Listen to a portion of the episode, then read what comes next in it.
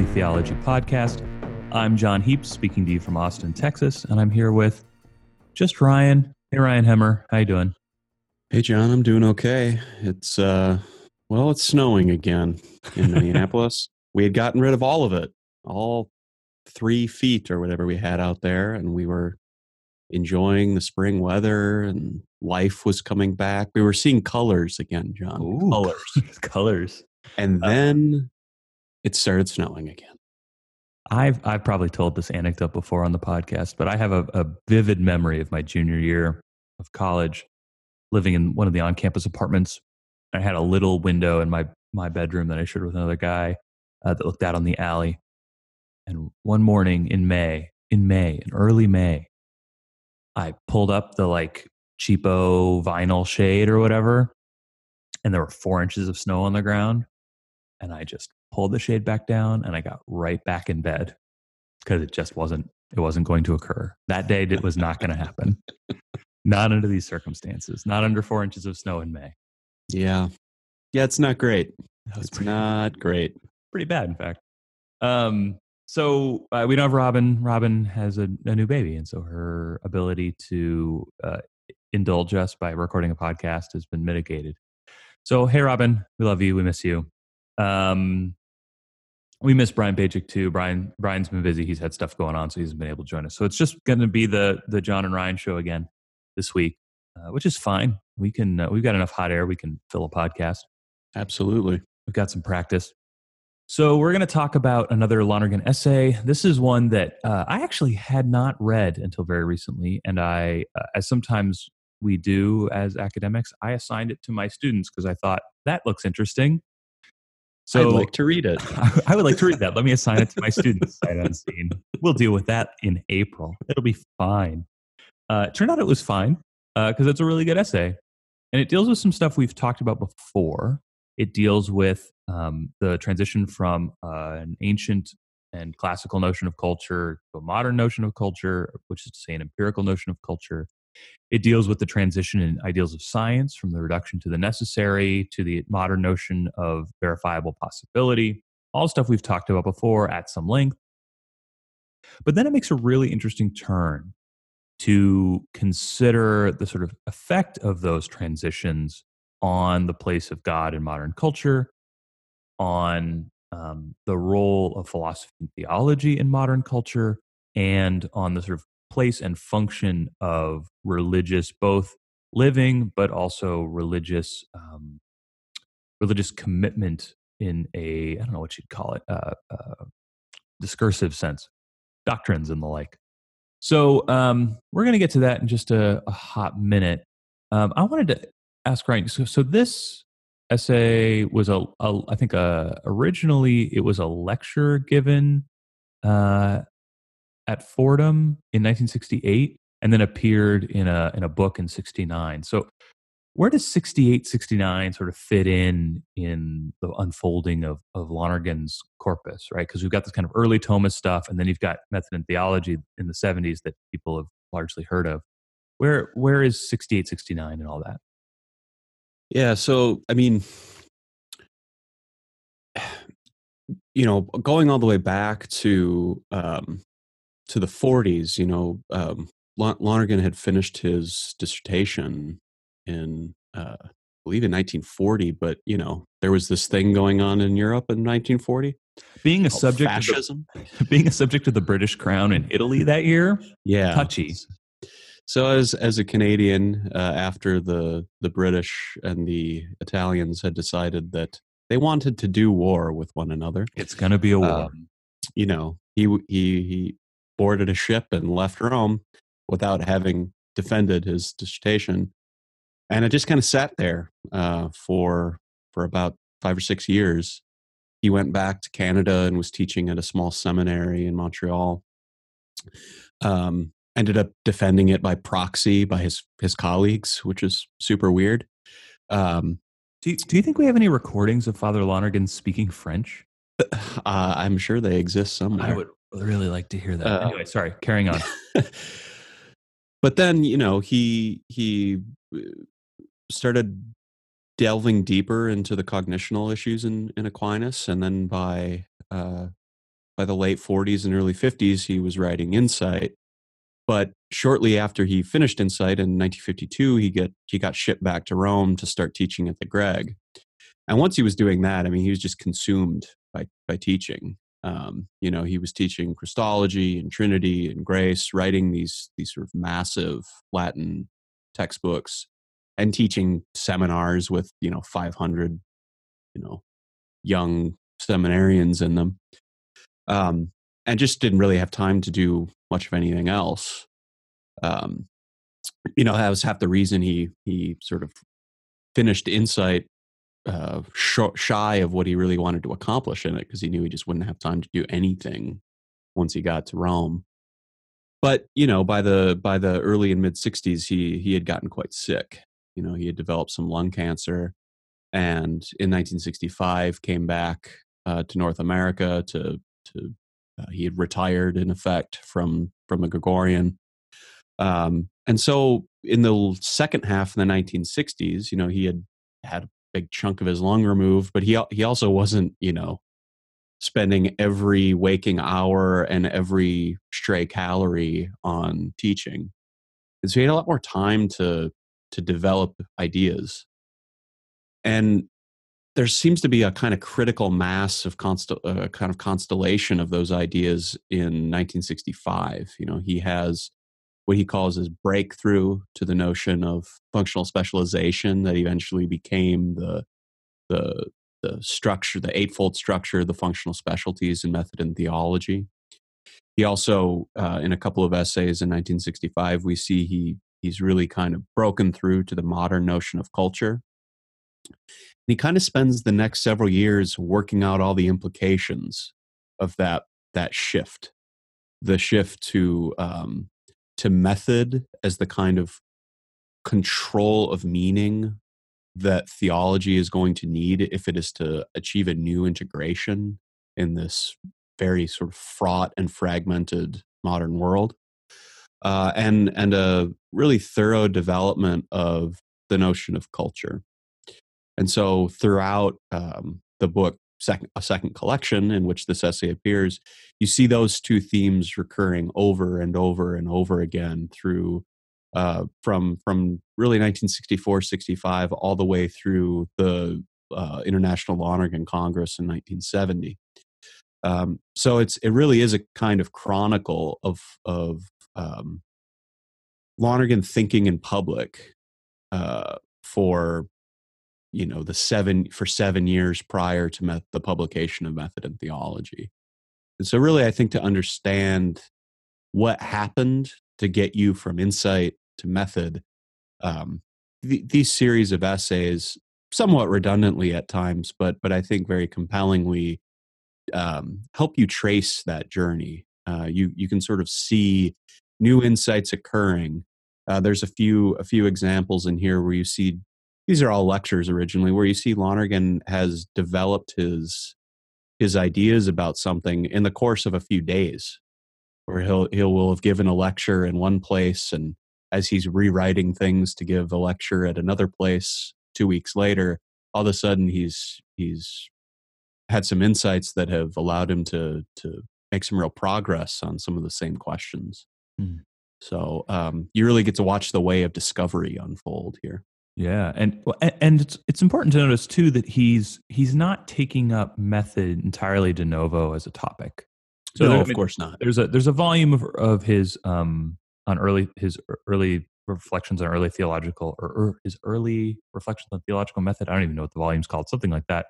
Um, but you know, if you if you get a copy of Grace and Freedom, right? So if if those of you who are listening who are Thomas nerds, it's it's Lonergan's dissertation uh, reformulated to be published in um, theological studies is the is the sort of front half.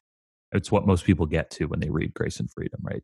But the dissertation is included in the volume, and it's in the back half. It's Gratia Operans, and um, it gets sort of condensed and almost elided in some ways uh, in the TS articles, but in the dissertation, if you go back and you read that, there's this long, very um, uh, finely tuned consideration of theological method and then how method leads to phases of theological development in Thomas and in the precursors to Thomas. I mean, it's really something you spend a lot of time on it. Um, in sort of typical early Lonergan fashion, it's it moves too fast, and there aren't enough markers to help you understand what's going on. So you really have it's a bit of a slog, um, but it's a fruitful slog because it's um, it's really it's well wrought. But it's but it's early, right? So you don't you don't have thematized these notions of culture. You don't have thematized yet a transition to um, what a kind of modern analog for this medieval speculative method would be. We don't have any of that stuff yet, but it, but it is still a, it's something Lonergan was thinking about uh, on his way through his doctoral studies. Um, the first chapter of De Deo Trino as well is, is a you know it's it predates the essay we're talking about by you know six years or so, but uh, yeah, it's a full a full treatment of theological method. Uh, but in a in a scholastic or neo-scholastic mode. Def- yeah, definitely. Yep. Okay, so um, so this essay. So, like I said, so part of the absence of God in modern culture is what it's called, and um, and the first part is stuff that if you've been listening to these episodes, you'll have heard us talk about a bunch before um, a, the transition from a classical notion of culture where there's just there really is just one culture and you're either uh, inducted into it or you're a barbarian uh, to the to an ideal of culture which is just the meanings and values that make up a way of life for a community. You get a nice distinction here uh, between the social and the cultural which isn't always worked out. It's worked out when lonergan is the scale of values but he doesn't always um, in his account of culture distinguish the sort of um, tex- techniques of uh, ordering between the work of persons uh, and culture as a reflection on the order.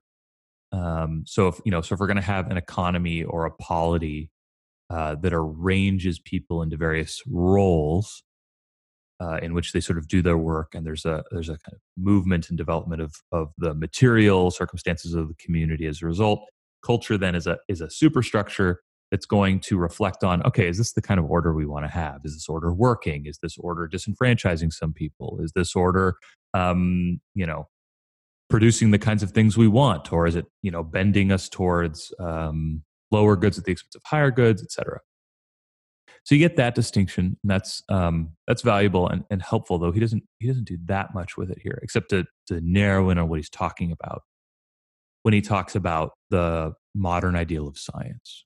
And again, this is um, something that we have talked about somewhat ad nauseum, probably on this podcast now, where the, the, the modern ideal of science is not a reduction, a, a causal reduction to necessary principles, but rather, um, he says here that uh, causality is something that uh, gets displaced by correlation, uh, probability, etc. Uh, in fact, I can probably read from a little bit here. So, um, the universal and abstract were normative in Aristotelian science, but modern science uses universals as tools in its unrelenting efforts to approximate to concrete process. But later, he'll call these ideal types. Where the Aristotelian claimed certitude, the modern scientists disclaim anything more than probability. Where the Aristotelian wished to know things in their essences and properties, the modern scientist is satisfied with control and results. Finally, the prestige of this new idea of science is unquestioned. Its effectiveness has been palpably demonstrated. Its continuing necessity for the universe, excuse me, for the survival of the Earth's teeming population is beyond doubt. Um, so part of what's interesting there is I find in some academic, some, some, philosophical, but I find it more among philosophically minded theologians, especially uh, Catholic theologians, there's a tendency to see that move away from reduction to certain first principles, uh, away from essences and properties, to correlation, to probability, to control and results, as um, as a kind of fall, as having a kind of fall narrative, right? So that um, look at this sort of look at this terrible uh, diminishment of our estimation of our powers. But in fact, we can have sort of perspicuity with regard to nature. And so we can grasp what is sort of necessary and certain in nature. And these modern scientists um, have sort of given into some kind of uh, Kantian critique of knowledge um, that diminishes what you know what they can know. And Lonergan's conclusion here is really interesting. If you know, if you've heard that sort of uh, paint by numbers criticism of modern science and modern knowledge, is he goes, and that move to the probable, to the correlated, to control and results uh, has made science way more successful. Um, we actually know a lot more for having transformed our ideal of knowledge. Um, now, uh, the the the critic might come back and say, "Well, no," in quotes, right? You don't. How can you really say you know unless there's certainty? Um, that would be a different podcast to adjudicate that dispute. But at least it's worth noting that Lonergan sees this transition to this different ideal, which is on its face maybe more quote unquote skeptical, um, though that's not at all what Lonergan means. Um, that in fact, this is the thing that makes modern science successful. This is what unleashes uh, our ability to really understand our universe uh, and to navigate it. Now, uh, in addition to that, you also have uh, a similar transition in ideals of science in um, uh, Geisteswissenschaften, in, in the human sciences. And Lonergan here spends a little bit of time considering sort of how this looks in German, in the German context versus, and he talks about Dilthey, um, versus how it ended up working out in a kind of Anglo American context, talking about behaviorism and the like. Um, but the thing he notes about both ideals of science is that uh, they're concerned with that on which there is data, that which is experienced. Um, and so in the natural sciences, we have observation, the various tools of observation. In the Geisteswissenschaften, we have um, a lot of debate about what counts as evidence, but, but basically he hones in on phenomenology and hermeneutics. Um, right, a, con- a consideration of the givenness of experience and its givenness, and hermeneutics considering givenness in its mediated, in its meaning mediated uh, modality or aspect or whatever word you want to use. And um, and one of the well, there's a couple problems we run into, and they all have to do with the quote unquote absence of God in modern culture. Uh, the first problem, and we'll talk about these sort of in sequence, but the first problem has to do with philosophy. The second problem has to do with a fragmentation in theology and so uh, the salience of method in theology. Um, and then there's a there's a kind of further problem that has to do with uh, what uh, used to be called aggiornamento, um, and then and then a, a, kind of final issue of the general orientation of modern cult- culture to the future. Um, so we're going to kind of bop through these uh, bit by bit. Ryan, anything you want to jump in there to add or qualify or uh, you know otherwise contribute to? I want to make no contributions. Okay. Well, hey, mission accomplished.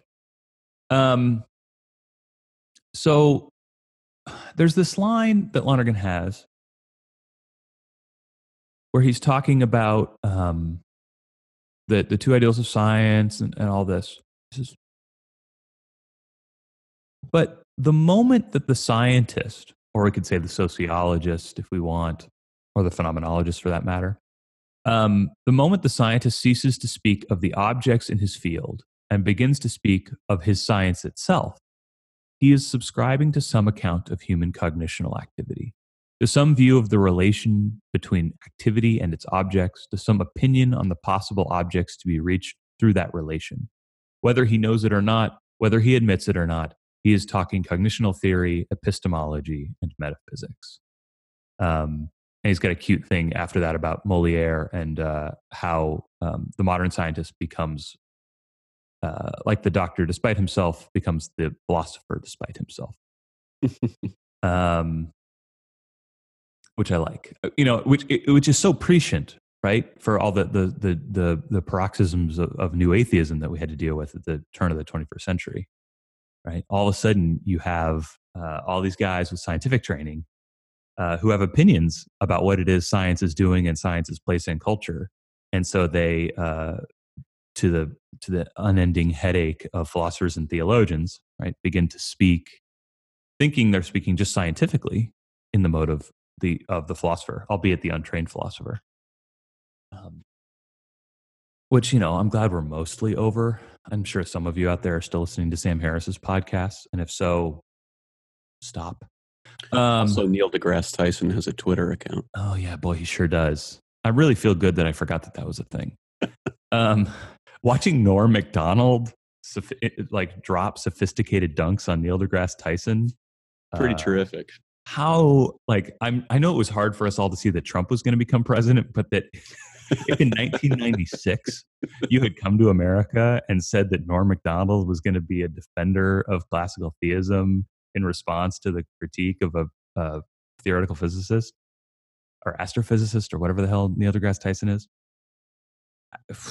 who knows? The funny thing about that, though, is that what what Norm Macdonald's initial response to that stupid tweet uh, you know the the the occasioning tweet being something to the effect of you know the universe doesn't care about your feelings.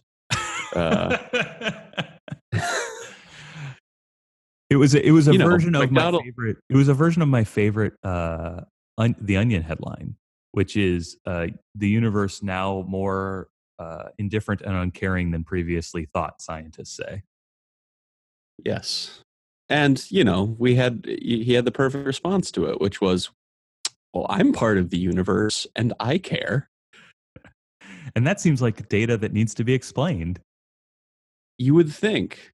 So you'd have to have something like a method of analysis that was that was developed specifically to deal with data on human meaning. Right. Um yeah exactly so. So so lonergan's saying like look the this change in ideal of science, both in the, the Geisteswissenschaften and in um, the natural sciences, calls out for some kind of philosophy to serve an integrating function. But uh, philosophy is a stone cold mess. There's just no agreement among philosophers and ideals of what philosophy should be doing and accounts of the integration of the natural sciences and the human sciences and so, on the one hand, there's going to be a kind of de facto exclusion of God from modern culture if what you have are really well established natural sciences, incre- increasingly well established human sciences, both of which can't really talk about God. Um, now, the natural sciences is perhaps more obvious, right? Uh, at least if you're if you're kind of broadly classical theist, where there's not going to be any data on God because of God's transcendence.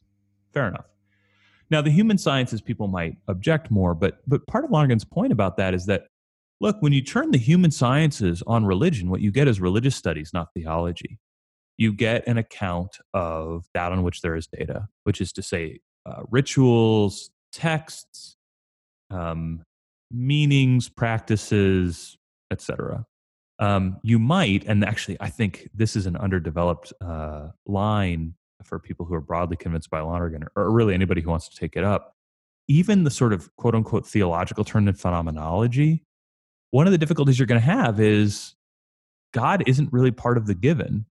Um, and so, even if you want to talk about the sort of supersaturation phenomenon or excess in phenomenon, the the the very category itself is not really data on God because there there aren't any. Um, so even if you're doing phenomenology, even if you're doing hermeneutics, which seems so much more open than behaviorism or something, you're still not really doing theology. You're not really um, you're not really talking about God, at least not in the first order. And, and because of critiques of metaphysics and because of the change in ideal in terms of uh, the kinds of logical controls, right? So the, the reduction to necessary principles have fallen by the wayside. You can't even quite so clearly move from your phenomenology of religious experience or your hermeneutics of religious practice and community to a theology, to an account of God and what God has done in history. And uh, and absent a philosophy which situates both of these kinds of science, the modern the modern natural sciences and the modern uh, Geisteswissenschaften.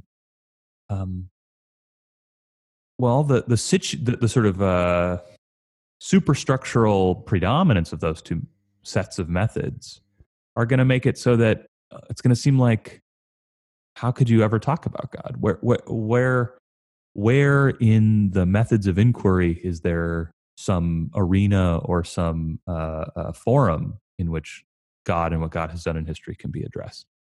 So, um, so that's one problem. The one problem is that the the the um, the anemic character of the sort of diffusion of philosophical opinions in modern life is one problem that theology faces in modern culture. Okay, so what else? Now, the issue is not just uh, on the side of the natural and human sciences, or even on just on the side of a fragmentary philosophical situation, but there's also a problem on the side of theology. Um, and I'm going to read from the essay a little bit more. And Lonergan moves so fast here with these that Ryan, I'm going to ask you to help me sort of uh, unpack and describe what he's talking about in reference to some of these things because he gives he's going to give five headings and they're and they're so terse as to not be useless, but you have to already know what he's talking about mostly. So here we go. Lonergan says, but if increasing specialization prevents modern science from speaking of God, one would expect it to enable modern theology to speak of God all the more fully and effectively. However, while I hope and labor that this will be so, I have to grant that it is not yet achieved. Contemporary theology, and especially contemporary Catholic theology, are in a feverish ferment. An old theology is being recognized as obsolete. There is a scattering of new theological fragments, but a new integration. And by this I mean not another integration of the old type, but a new type of integration is not yet plainly in sight. Let me describe the situation briefly under five headings. Okay. Let's let's just stop right there first. Great. Because that's that's a that's a lot of moves to make in two sentences or whatever. Yeah.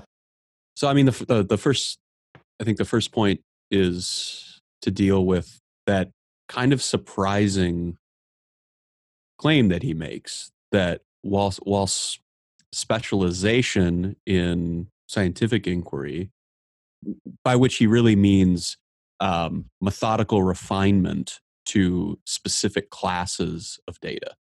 Yep. Right. That that the maturation of the natural and the human sciences brings with it a discipline about uh, the classes of data in which one selects for inquiry and the kinds of questions that one asks of that data. And there's control over that. And the control isn't um, right a set of decrees, um, but is a, a kind of communal practice that is self-policing and self-reinforcing and um, subject to review right? And so uh, in, in the first instance you say um, god is absent from modern culture in in terms of um, the sciences because the sciences have matured to the point where they they uh, have explicit awareness of what is and is not uh, a relevant data set for their methods. Um, and so God, God is not excluded as a hypothesis because belief in God is primitive or something like that or superstitious, but that from within the canons of empirical science, there's simply nothing you can do with that hypothesis it doesn't actually answer the questions that you're asking. Um, and and as as I've argued elsewhere, you've already um, you've already presupposed in, insofar as you're performing these sciences, you've already presupposed that uh, the answer to that which God would like, God would be the heuristic. Uh, yeah. Right. So you're presupposing that these things exist. Right. And that in their existing, they are intelligible. Right. And so, um, if you've already presupposed that, you're not going to ask the question, "Hey, do these things exist and are they intelligible?" no, you like if you if those are questions for you, you're not going to start doing science. Right. and and if and if uh, they are questions for you, the methods of natural science are not actually going to be all that helpful in getting an answer. No, you're going to go, oh, these beg the question. Right. So so um, so that's part of it, right? To say um, that's what he means by specialization. Um, but but if the if the payoff of that is that um, God no longer served this kind of like, as you say, heuristic function within the, the actual practice of science, you would think that that kind of exclusion of God would just sort of keep happening as the as the sort of dominoes fall in human inquiry from this kind of new consolidation of knowledge in scientific method. But Lonergan makes exactly the opposite claim, right? That um, that this this exclusion of God, this absence of God from uh, the specializations of modern science, ought to or should lead to a kind of net benefit or net gain for theology. That theology should be able to do its work um, more adequately um, than it could before, uh, which is a very sort of surprising claim to make. Uh, and I think one that uh, heightens all the more his recognition that that has not happened and is not happening within the sort of eh, what at that time was the sort of modern scene uh, in the late 60s you know three years after the end of the council. So you know theology is is a, a kind of a mess um, but that but it but it's not because of the uh, kind of inexorable pull or inexorable consequences of uh, the shift in the notion of science. Yeah i mean and look so, you know that that it, it rules out the kind of romanticism that would say well the problem with theology is that it accepted this shift um, that has you know a, a, couple of centuries of momentum behind it now by 1968 uh, and if we could just get back uh, before it or around it uh, we could recover the the integral whole. We could have the the, the sort of great medieval synthesis again uh, we could have the unity and hierarchy of knowledge and we wouldn't have to deal with fragmentation or we could at least sweep fragment, uh, fragmentation under the rug or s- suppress it by force. Um, but that's that's really the opposite of the claim being made. Um, no, it's really interesting because yeah, because I mean, eh, eh, though in a way, Lonergan's making the much more intuitive, uh, what should be the more intuitive inference, right? That that inference you just sort of spelled out involves a certain kind of like uh, a set of backflips uh, to land on repristination projects um, Lonergan's is much more straightforward, which is, hey, let's look around at all these other fields of inquiry. Theology is a field of inquiry, right? All these other fields of inquiry are all making these big leaps forward that are giving them this uh, newfound force and power to make cumulative and progressive results. And theology is a part of the cultural milieu in which that's going on. So you'd think there would accrue to theology, even just by osmosis, some added benefit. Yep. Uh, and boy, it uh, it doesn't seem that way. It doesn't seem like that's how it's going.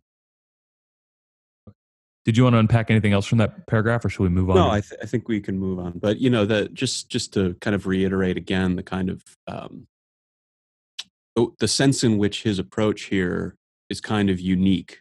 Yeah. Uh, among the partisans of the post-conciliar period. No, it's very unusual. He's not going to be easily easily sort of situated within a, a, a particular ideology or interpretation of the council based on uh, what he's saying here. Okay, so his first heading, where he's going to spell out in five headings the sort of fragmentation of Catholic theology, and the first is that modern science, or the, discipl- uh, the discipline of religious studies, has undercut the assumptions and antiquated methods of a theology structured by, and then he makes reference to Melchior Cano's um, on the theological loci. Um, I actually don't know what that is. I sort of know what he's referring to.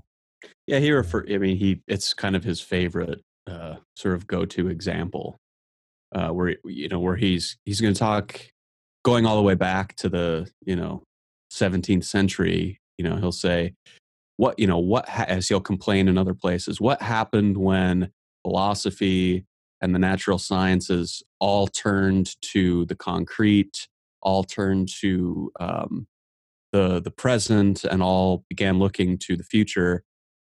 Theology retreated into a, a into dogmatic certainty, and this right. is kind of the the example he always cites for for um, got it being symptomatic or end, emblematic of that retreat to dogmatic certainty. And so the, he describes it a little bit, right? So, such a theology yeah. was classicist in its assumptions. Truth is eternal, principles are immutable, change is accidental.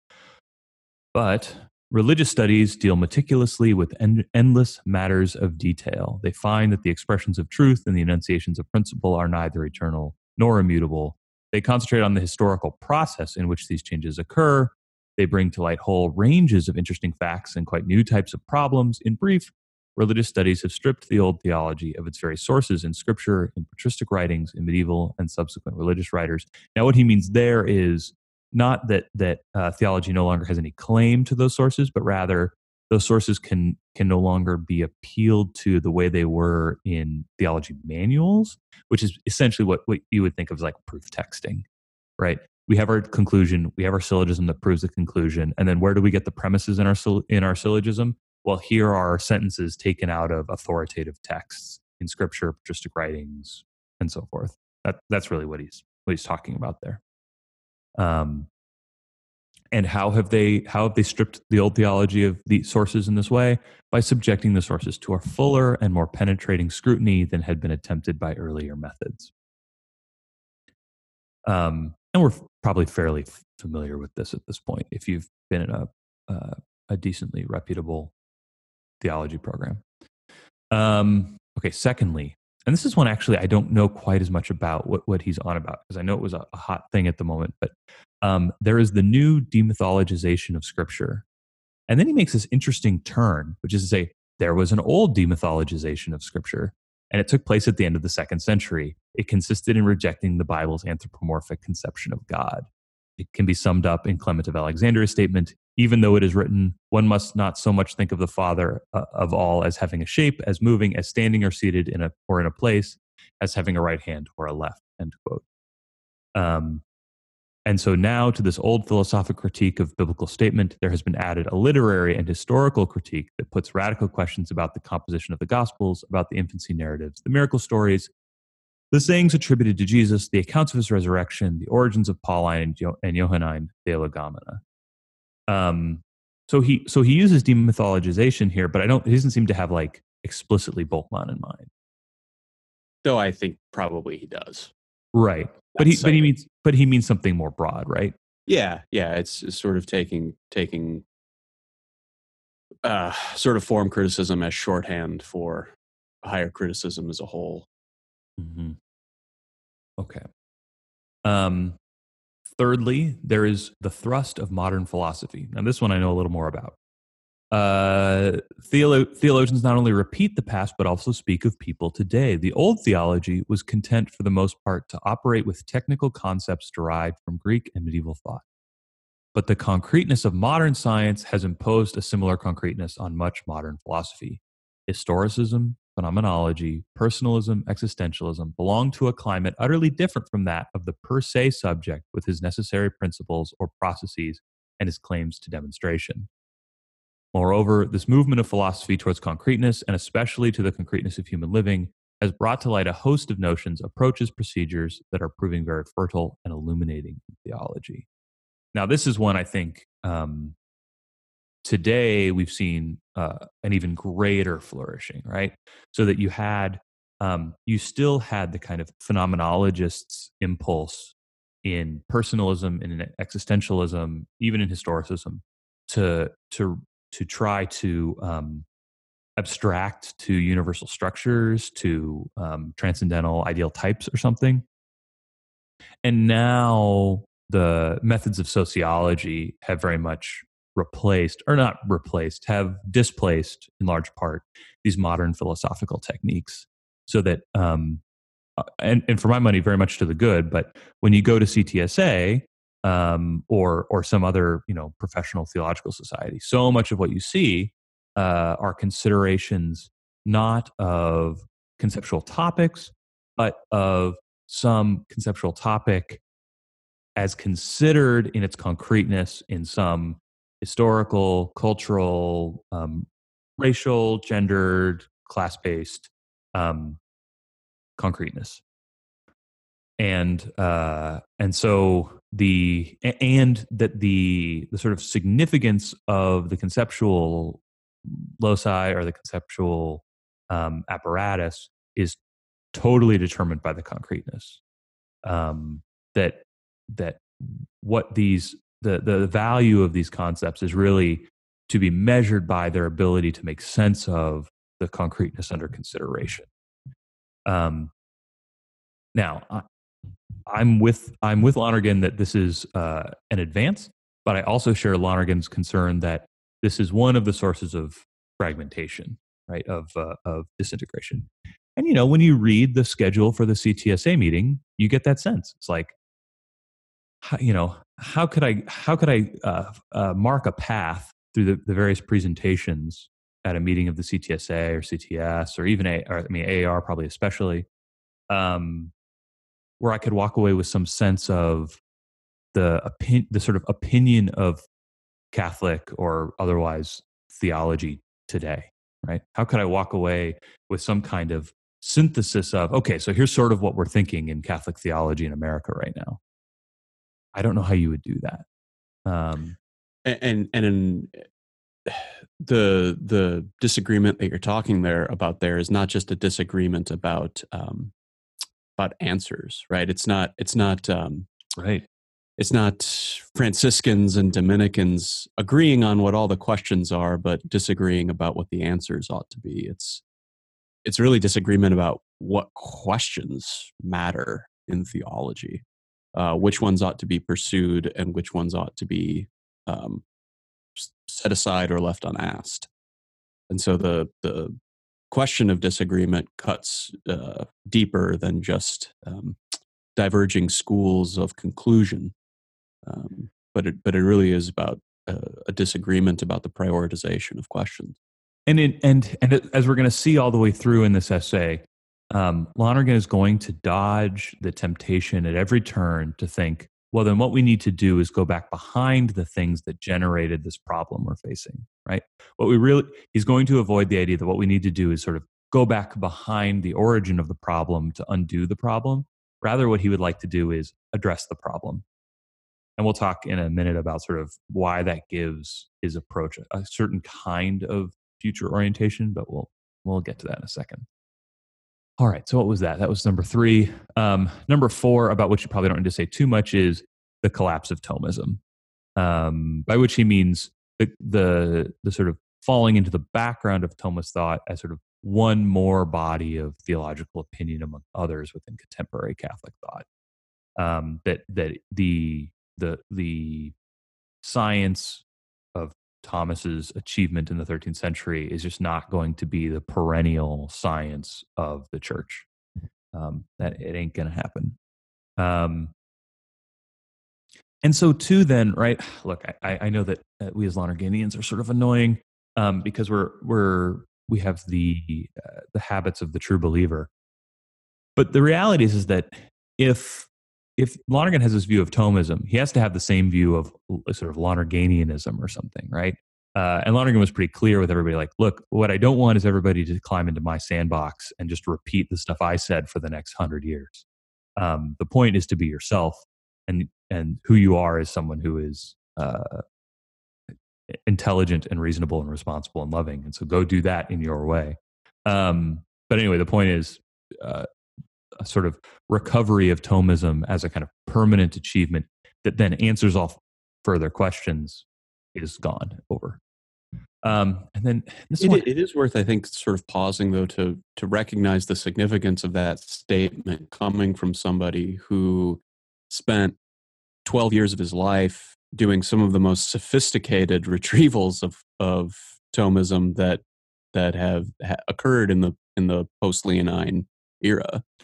and who, if Uh, you go back and you read that stuff and then move forward through his corpus, reading later works where he's using different sources and speaking in a more hermeneutical and phenomenological idiom, insights he derived from Thomas are still operative. I mean, he's oh, still ab- absolutely. he's still thinking out of a, a body of of Thomist understanding deep into the late 60s through the 70s and on to the end of his life.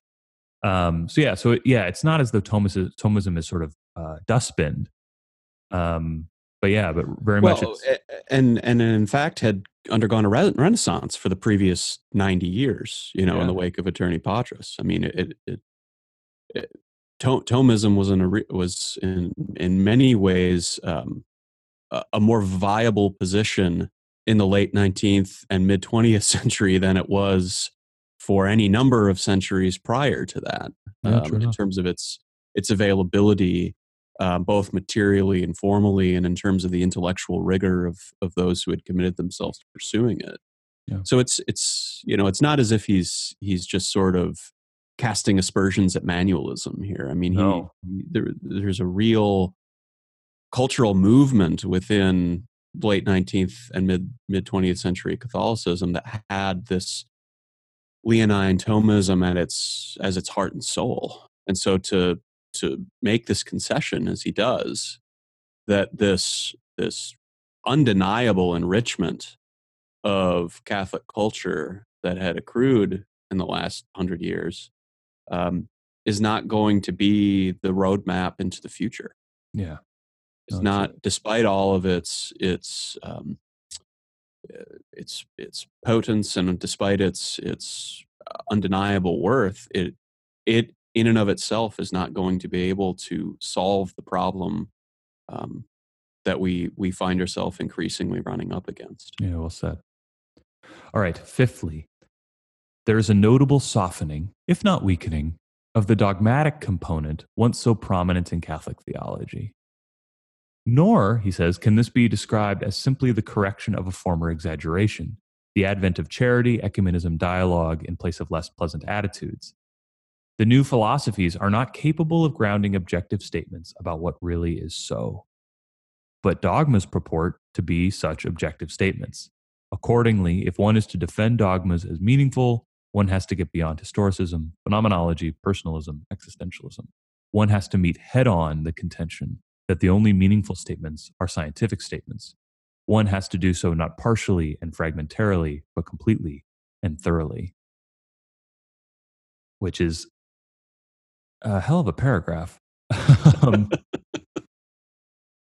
uh, and and maybe one I'll I'll stick in my pocket to bring up. We're going to have uh, Justus Hunter on the on the podcast in a few weeks, uh, and he's done a lot of thinking in United Methodist circles about the the place and function of, of doctrine.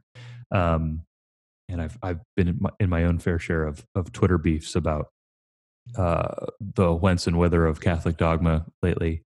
Um, but that's I mean that's really a, a kind of strong uh, for for as much credence and value and worth as he's giving to the development of these modern methods, as much as he's really treating um, these advances in the human sciences and in scripture studies as moves forward. Um, he's pretty hard on modern philosophy here um, to say that the, the anti-realism of so much phenomenology and historicism and existentialism and hermeneutical philosophy um, which hadn't sort of fully blossomed yet in 68 69 uh, that the anti-realism is going to be a real problem for catholic theology um, because if you let that anti-realism uh, settle in you, you can't you, you can't do dogmas anymore uh, and dogmas in Lonergan's view are at the core of Catholic faith and so at the core of Catholic theology. Um, he goes on, and I'm gonna I'm gonna keep reading a little bit. So further, he says, it is not only dogmas that are at stake, for it is not only dogmas that lie outside the range of modern science. Not only every statement about God, but also every statement about scientific method, about hermeneutics, about historiography supposes a reflective procedure quite distinct from the direct procedures sanctioned by the success of modern science. And so he's he's pushing it even further, right? Which is the problem that Catholic theology faces vis-a-vis uh, dogmas as objective statements of what is true, of what is the case. Um, this problem actually reflects back on all the other sciences. Um, that if you if you don't have a firm philosophical, and in fact, in the modern period, a firm critical philosophical account of how it is that objective statements can be grounded, um, you, you put at risk, you put on sand natural sciences, hermeneutics, historiography, and the like. Um, now, I'm with them on that. um, but I think it people might find it odd uh, to put those kinds of claims all on a on a continuum together. Where if you have an incapacity for dogmatic statement, so too then you're going to have um, really fundamental issues in the various other both human and natural sciences. That's a kind of remarkable claim.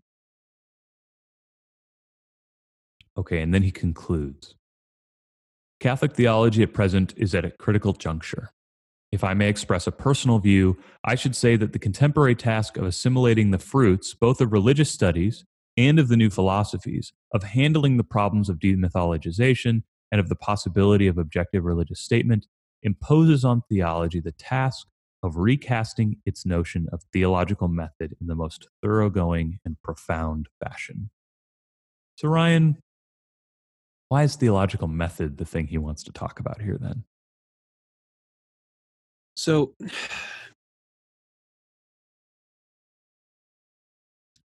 if if you're going to say that the that the the foundational philosophy, the foundational culture that made possible the integration of Christian theology in the High Middle Ages is gone uh, if perennial philosophy is no longer perennial, uh, and if classical culture is no longer normative, um, and of course those two things are linked, um, then you've lost, in a real way, um, the ligaments that are going to hold theological culture together.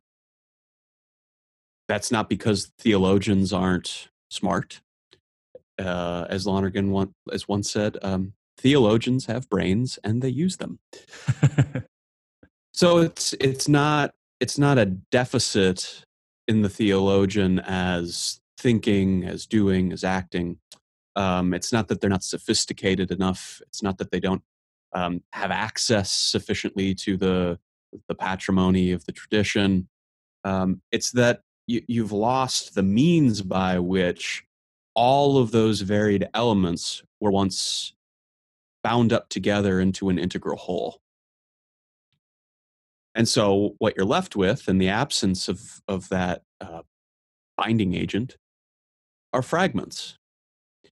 And now they're, they're even more fragmentary fragments um, because not only do you not have a perennial philosophy, but you have competing and warring philosophies and you know not only do you not have a single unitary and normative notion of culture you have the concrete co- uh, sort of coincidence of a multiplicity of cultures all of which in, are, are in various states of progress or decline and all of which require distinct uh, patterns of the mediation of religious meaning. And so you you have this sort of cascading problem of integration where it on the one hand there's more and more and more elements to integrate and a, a more and more pressing need for that integration. And yet the concrete means by which that integration would occur seem entirely lacking. Mm. and so you're you're faced with that problem and the tendency is to to do one of two things it is to uh, either try to recover the the old ligamentation to to be that um, re- the recovery of the classical notion of culture or the recovery of a kind of Aristotelian normativity, in philosophy and science, or it's to just kind of uh, commit oneself fully to the fragmentation. So Lonergan's to, got a line uh, later in the essay here. He says, in brief, so far were churchmen from acknowledging the distinctive character of modern culture that they regarded it as an aberration that had to be resisted and overcome. When they were confronted with a heresy, which they had considered, which they considered to be the sum and substance of all heresy, they named it modernism. right. And then so. he goes on, and then he goes on. Today, the pendulum has swung to the opposite extreme. Whatever is old is out, whatever is new is in. But a mere swing of the pendulum, while it involves plenty of novelty, falls, fall, falls far short of aggiornamento. For aggiornamento is not some simple minded rejection of all that is old and some breezy acceptance of everything new. Rather, it is a disengagement from a culture that it no longer exists and an involvement in a distinct culture that has replaced it. So there, so there, you can up until the last sentence, you can read Lonergan as a grumpy conservative partisan, right? That that well, actually, what the council really meant was X and not Y. But what that last sentence does is actually explain to you how he under uh, how he understands the meaning of Vatican II, and specifically how he understands the meaning of Vatican II as a pastoral council. Mm-hmm. That its its organizing problem is not fundamentally one of doctrine, but one of pastoral responsibility to the modern world. Let me keep reading then. Christians have been depicted as utter, utterly otherworldly, as idly standing about waiting, awaiting the second coming of Christ without any interest or concern or commitment for the things of this life of, life of ours on earth. But the fact of the matter is that the ancient church set about transforming Greek and Roman culture, that the medieval church was a principal agent in the formation of medieval culture, that the Renaissance church was scandalously involved in Renaissance culture. That's a great line. And so, if the modern church has stood aloof from the modern world, the fact is not too hard to explain. On the one hand, the church's involvement in classicist culture was an involvement in a very limited view that totally underestimated the possibilities of cultural change and so precluded advertence to the need for adaptation and zeal to effect it. On the other hand, modern culture, with its many excellences and its unprecedented achievements, nonetheless, is not just a realm of sweetness and light. The suffering, the sins, the crimes, the destructive power, the sustained blindness of the 20th century have disenchanted us with progress and made us suspicious of development and advance. Aggiornamento is not desertion of the past, but only a discerning and discriminating disengagement from its limitations. Aggiornamento is not just acceptance of the present, it is acknowledgement of its evils as well as of its good. And as acknowledgement alone is not enough, it, it, it, also is, by the power of the cross, that meeting of evil with good, which transforms evil into good.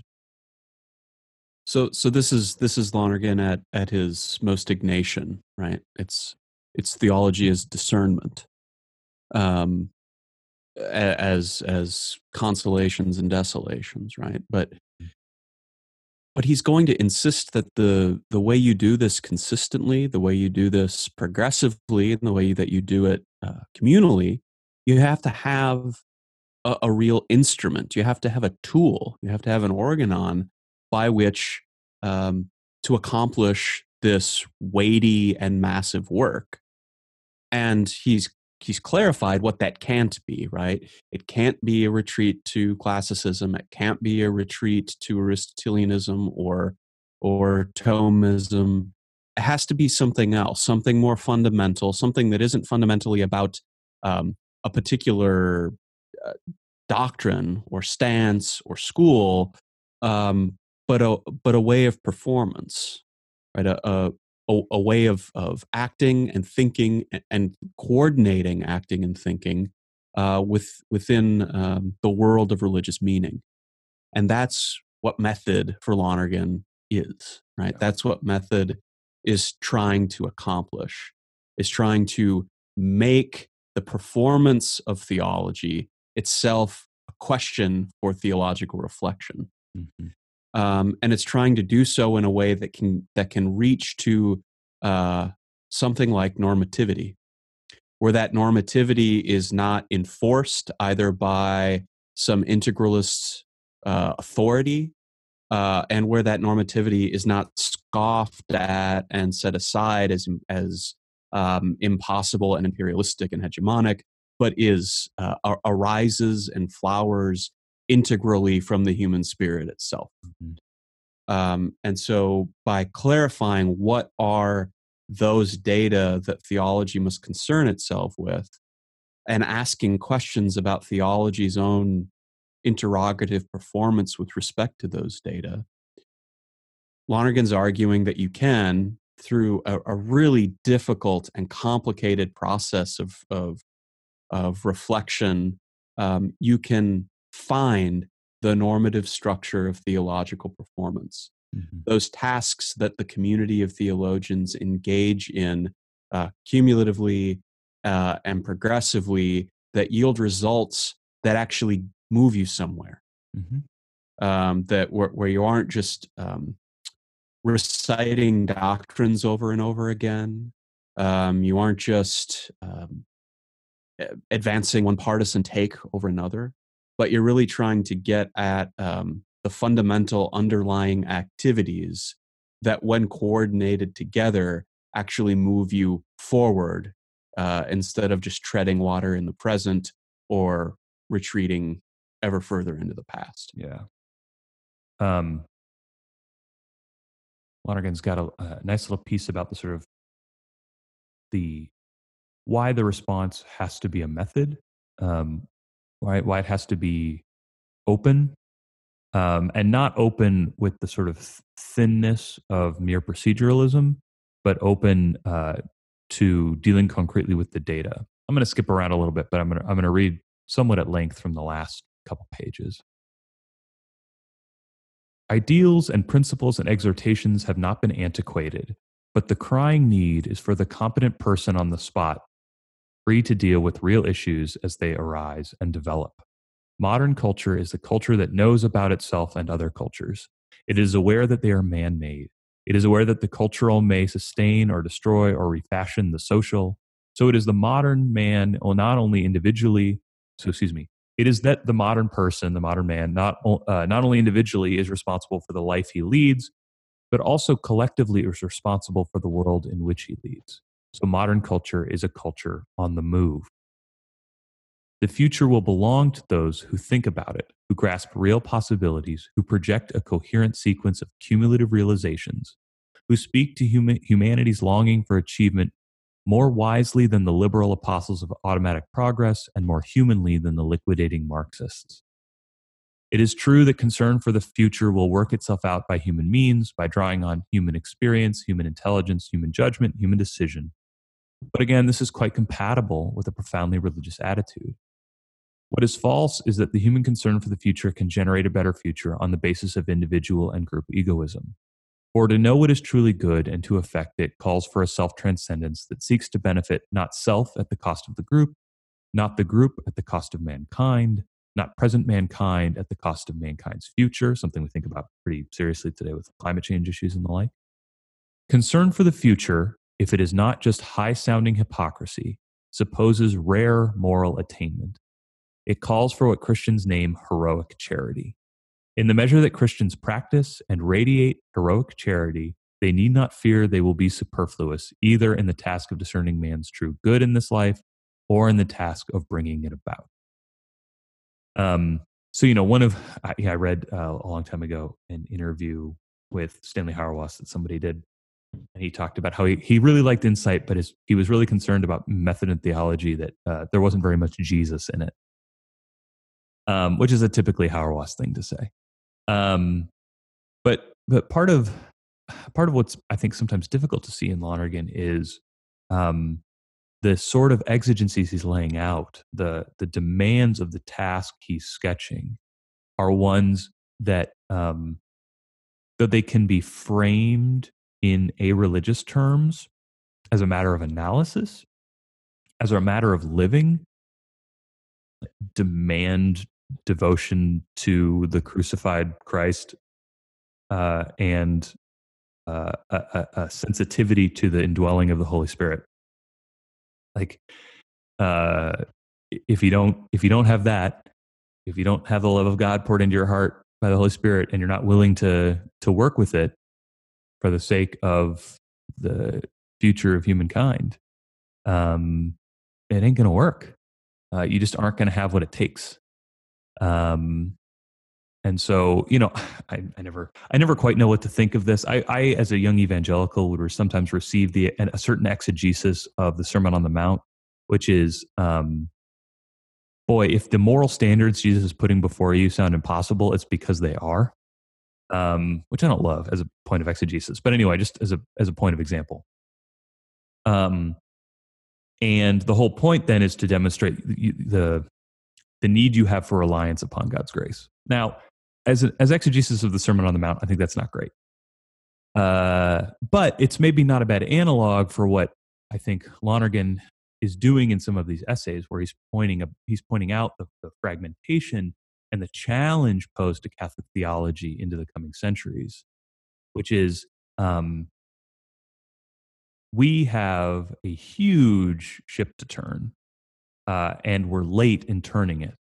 And part of the reason that it's important that we turn it is because we're a part of a, a culture that's made this huge turn. Uh, and you know, he quotes St. Ignatius here. He says, right, act as though results depend exclusively on you, but await the results as though they depend entirely on God. Um, it, you know, it's it's time to get to it, and the task is huge. And uh, you know, like the medieval and Renaissance cathedrals, you're going to set stones down that are going to become a church that you won't live to see. Um, and I sort of, I just don't know what else. sometimes I think I don't know what else there is to say at this point. Um, you know, what is what else is there to, to say to Catholic theology except like, r- you know, raise up your eyes, look look at the horizon. It's way the hell out there. Um, and you know, and and we do it in a culture that um, that doesn't really even ask the question of God and so isn't going to um, isn't going to isn't going to of itself reward us for our devotion to the task of theology. Um, and in fact it's going to tell us that we're um, that the things we're saying aren't even wrong. Uh, and you know i can say that and it sounds maybe grumpy but that's not the point. Uh, the point is not to be grumpy about it but to understand why uh, and to view it as one of many problems to be addressed and to uh, get to work. Um, you know, I don't, I just don't know what else there is to say beyond that. I don't know, Ryan. Do you have anything else to say but, beyond you know, that? it turns um, by focusing on responsibility the way he does here. It turns what is when you just lay it out, what seems like a um, a problem that isn't quite human sized. Mm-hmm. Uh, it's just it's just too damn big, and makes it human sized again. True enough. Yeah. Um, because it it's just really brutally honest about the fact that none of us um, in our in our singularity and concreteness and relatively short lifespans um, is going to be able to uh, bring about a solution a solution through the force of singular genius. Yeah, it's true. That it's only ever going to be the the work of a community over time. Um, and because it's happening over time um, it's going to be difficult to uh, to see when you're living in it right? It's only going to be uh, noticeable uh, as an undertow in retrospect right? Yeah. Um, and so all that leaves any of us to be able to do uh, and responsible for is to show up with whatever gifts we have to give and to give them. Um, as Shaquille O'Neal used to tell uh, rookies, don't come inside the paint with any weak shit. well, that too. That too. All right. Uh, we should probably wrap it up. Um, thank you, Ryan, for uh, working through this bad boy with me. Once again, this is uh, The Absence of God in Modern Culture from a second collection by Bernard Lonergan. Um, it's worth giving a slow, careful read. It's just a really, a really terrific essay. Um, I think that's up. That's it for us and our show this week. Uh, we are on Twitter at Systematic Pod. You can send us a email systematicallypodcast at gmail.com. You can, if you have the means and are inclined and you want to support us with as little as a dollar a month, we have a Patreon, patreon.com slash systematically. The people who donate now, thank you so much. You're helping us pay for our SoundCloud subscription and stuff. It's great. And um, our theme music, as ever, is track 14 off of Ghost 2 by Nine Inch Nails. Ryan, I didn't realize we were so in touch with the zeitgeist. We've been sampling from Ghost by Nine Inch Nails for these months now, and and now there's this song that's all over the twitters. Uh, that Number uses- one song in America, I heard. is that right? Uh, so you know, get out there and uh, listen to our podcast, and then af- afterwards listen to what's it called, O- Old Town Road or something like that. I'm Yeah. old shit, aren't I? Um, I, you kids today with your old town roads. Um, anyway, there's a Nine Inch Nail sample in that. You should go check it out. Where was I in my rundown? I think that's pretty much it, right? I think that's all the things. I think that's all the things. All right. Well, thanks everybody. We sure appreciate it. This week, go out there and uh, be responsible. Adios.